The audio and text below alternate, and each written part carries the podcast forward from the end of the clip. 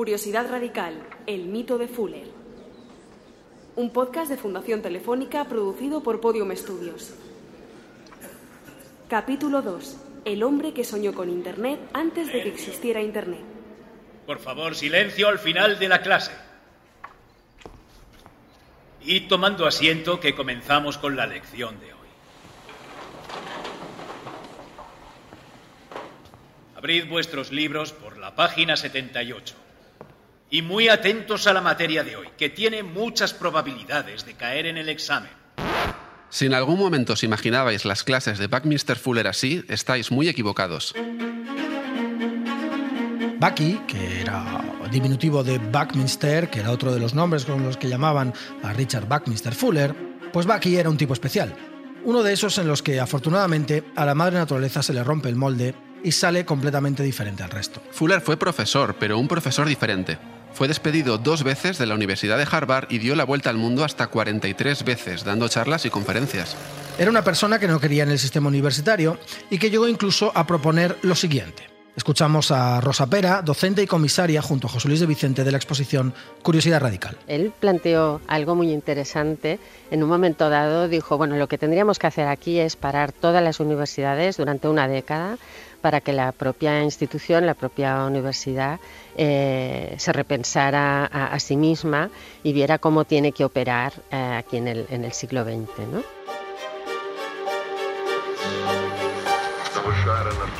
Y ya es oficial, las Naciones Unidas acaban de aprobar por apenas dos votos la polémica propuesta que obliga a todas las universidades del mundo a cerrar sus puertas durante no menos de 10 años.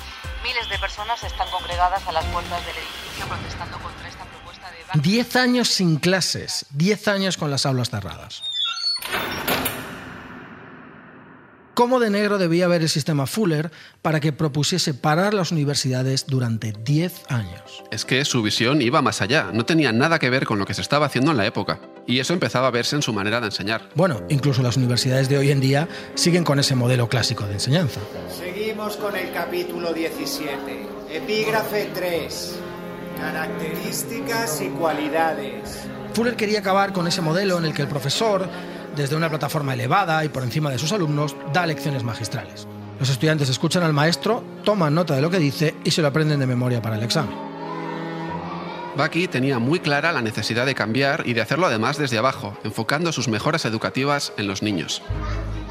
Aunque considerase que es imprescindible seguir aprendiendo a lo largo de toda la vida, para él los pequeños son libros en blanco deseando ser escritos. Su curiosidad y sus capacidades innatas para la experimentación son un diamante en bruto. Son científicos en potencia. Escuchemos a Ethel Barahona, comisaria y cofundadora del estudio de investigación independiente DPR Barcelona. En estos education rooms, digamos, la relación es evidente. Los niños ya de forma natural tienden a, agruparse, trabajan juntos por un fin, pero luego, por ejemplo, en un parque, si tú los ves, cambian de grupo con facilidad y no hay esta sensación de competencia o de que están traicionando a un grupo por irse con el otro.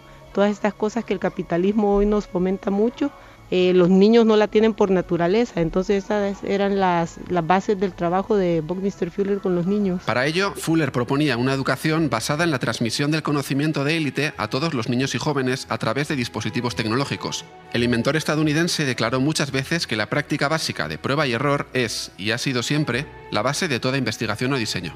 Y por eso afirmaba con rotundidad que los niños son los verdaderos científicos, ya que ellos experimentan espontáneamente, tanteando y redescubriendo una y otra vez. Además, creía necesario erradicar los sistemas pedagógicos tradicionales en donde los pequeños veían reprimidas sus habilidades y se potenciaba un individualismo social. Uno de los inventos de Bucky que vamos a conocer hoy está relacionado con la manera de transmitir ese conocimiento a los niños. Fue bautizado por él como Education Room. Fuller imaginaba la construcción de unos cubículos individuales en donde cada niño podía acceder a material audiovisual específico y elaborado previamente. En estos cubículos, en estas Education Room, los jóvenes podían abstraerse del caos de la escuela y concentrarse. Al ser espacios individuales, las distracciones se reducían al mínimo. Es algo obvio. Einstein, cuando quería estudiar, no se sentaba en medio de una sala de la escuela ese es probablemente el lugar más pobre al que pudo haber ido a estudiar. Fuller quería inventar dispositivos que ayudaran a la humanidad y protegieran el planeta. ¿Cuáles son los beneficios de esta Education Room?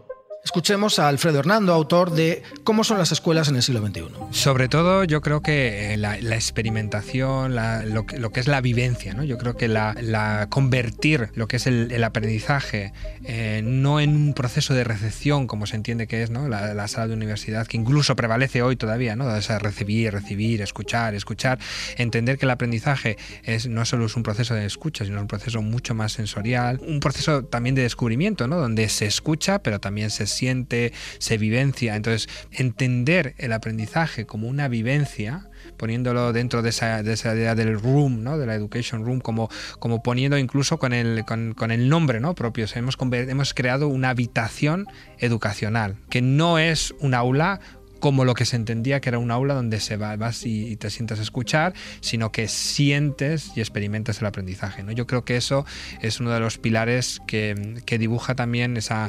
ese, carácter visionario de, todo su enfoque. ¿no? Uno de sus diseños pensados para estas salas de educación fue la Two-Way TV o televisión bidireccional.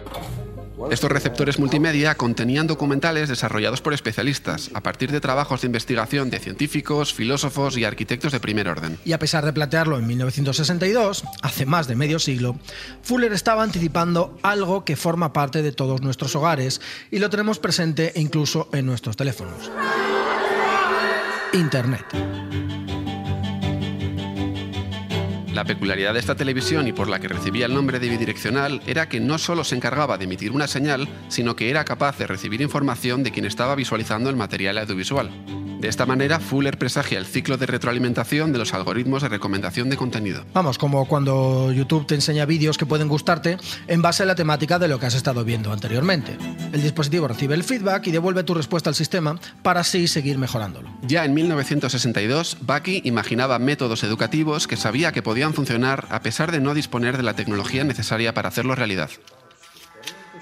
He tomado fotografías de mis nietos mirando la televisión, sin tener en cuenta el valor de lo que se emite. La concentración real de los niños en el mensaje que les llega es fabulosa. Realmente se enganchan.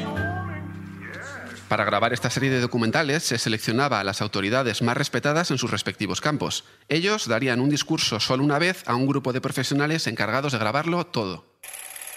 Luego, los profesores y sus asociados escucharían las grabaciones una y otra vez. De esta manera la declaración se va limpiando y se va reelaborando. El conocimiento de un profesor puede ser muy bueno, pero tiene que estar bien comunicado. A partir de ahí, todo un departamento universitario trabajaría para mejorar el mensaje durante un año, utilizando especialistas en comunicación, psicólogos. Era necesario que el contenido final se encontrase bien depurado y sintetizado, para que fuese bien comprendido por los más pequeños. Imagina a niños siendo enseñados directamente por el propio Albert Einstein, aprendiendo conceptos que acaban de ser descubiertos, pero que son trascendentales y serán trascendentales en el desarrollo educativo a nivel mundial. Estoy bastante seguro de que vamos a conseguir laboratorios de investigación y desarrollo, donde la facultad se convertirá en productora de documentales extraordinarios. Sería posible tener grandes almacenes centrales de reportajes, grandes bibliotecas. Un niño podría solicitar información de un programa especial localmente a través del televisor. No sé si los oyentes serán conscientes de que Fuller estaba inventando las charlas TED o los documentales de Netflix antes incluso de que existiese Internet. Realmente fue un visionario. Lo curioso de todo esto es que gracias a sus conceptos de Education Room y televisión bidireccional estaba generando otro muy interesante, el de autodidacta nómada. Autodidacta nómada. Qué, bonito suena. Es un sistema en el que puedes aprender a tu ritmo y sin que exista ningún tipo de límites más allá de los que tú mismo te quieras marcar.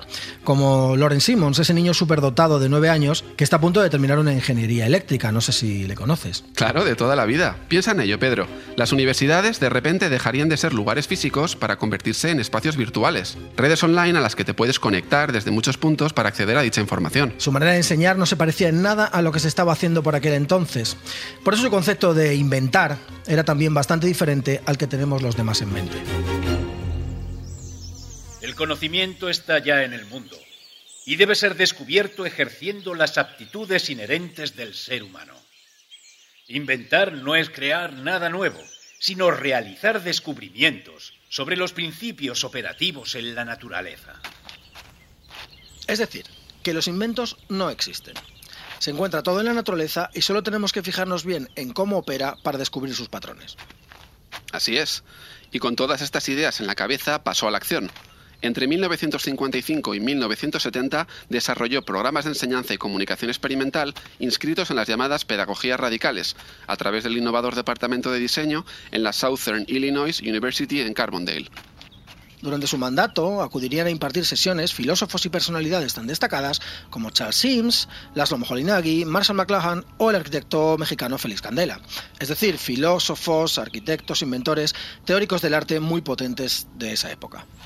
Y además de los talleres, Fuller dirigía simultáneamente distintos grupos de estudiantes que investigaban desde diferentes universidades conectadas de todo el continente. Los cambios no se limitaron a los contenidos y las prácticas, sino que se extendieron también a la infraestructura. Vamos, que lo que en la universidad tradicional significaba dar clases magistrales en aulas multitudinarias o en el salón de actos, se transformó en grupos de investigación que operaban en barracas militares portátiles y recicladas. Y en su propia casa, Pedro. ¿Sabes dónde impartía sesiones? En el jardín de su vivienda. Eso sí que debe ser novedoso. Imagina a sus estudiantes allí, en medio de la naturaleza, levantando cúpulas traslúcidas que colgaban de los árboles, para el almacenamiento y visualización de datos como máquinas de información. Ah, estás hablando del Geoscope, otro de sus famosos inventos que trataremos más adelante en próximos episodios. Los talleres de Fuller en Carbondale se basaban íntegramente en la experimentación. En ellos se discutirían, diseñarían y ensayarían ideas para cambiar el mundo. Y hablando de cambiar el mundo, no hemos comentado nada sobre otra de sus creaciones dentro del campo de la educación. Otro descubrimiento que no podía faltar en la Education Room. El Dimaxion Map. Es la proyección de un mapa mundi en la superficie de un poliedro. Puede desplegarse en una red de muchas formas diferentes o aplanarse para formar un mapa bidimensional, reteniendo la mayor parte de la integridad proporcional relativa del mapa del globo.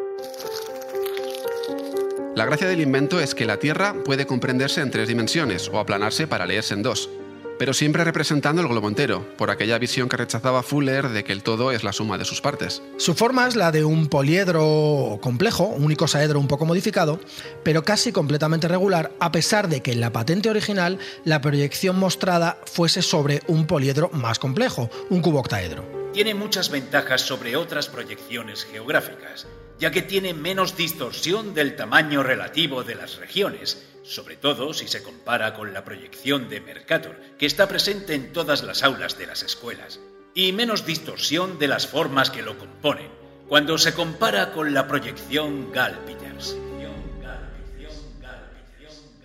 Lo curioso de todo esto es que el Dimaxion Map no tiene una posición concreta para entenderse. No, no existe una flecha que represente el norte, como en los mapas tradicionales. En el Dimaxion Map, todas las posiciones de los continentes y océanos son relativas entre ellas. En el universo no hay arriba y abajo, ni norte y sur, solo dentro y fuera. Las fuerzas gravitacionales de las estrellas y los planetas crean dentro, que significa hacia el centro gravitacional, y fuera, que significa lejos del centro gravitacional.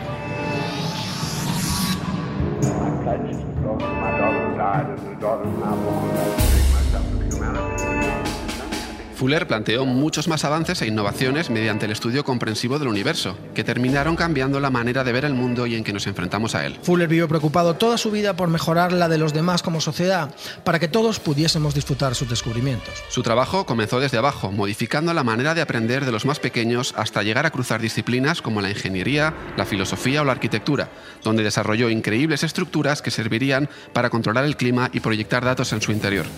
Todo ello sin ser arquitecto. Pero para conocer sus cúpulas geodésicas, que es de lo que estás hablando, los oyentes van a tener que seguir viajando con nosotros por el universo de Richard Buckminster Fuller, visionario e investigador inclasificable, y esperar hasta el siguiente capítulo. Yo soy Pedro Torrijos. Y yo, Luis López de Toledo. Y esto es Curiosidad Radical. Un podcast de Fundación Telefónica producido por Podium Studios. Escrito y presentado por Luis López de Toledo y Pedro Torrijos. Lorenzo Beteta como Fuller. Montaje y realización sonora, Teo Rodríguez. Coordinación, Alfonso Cardenal.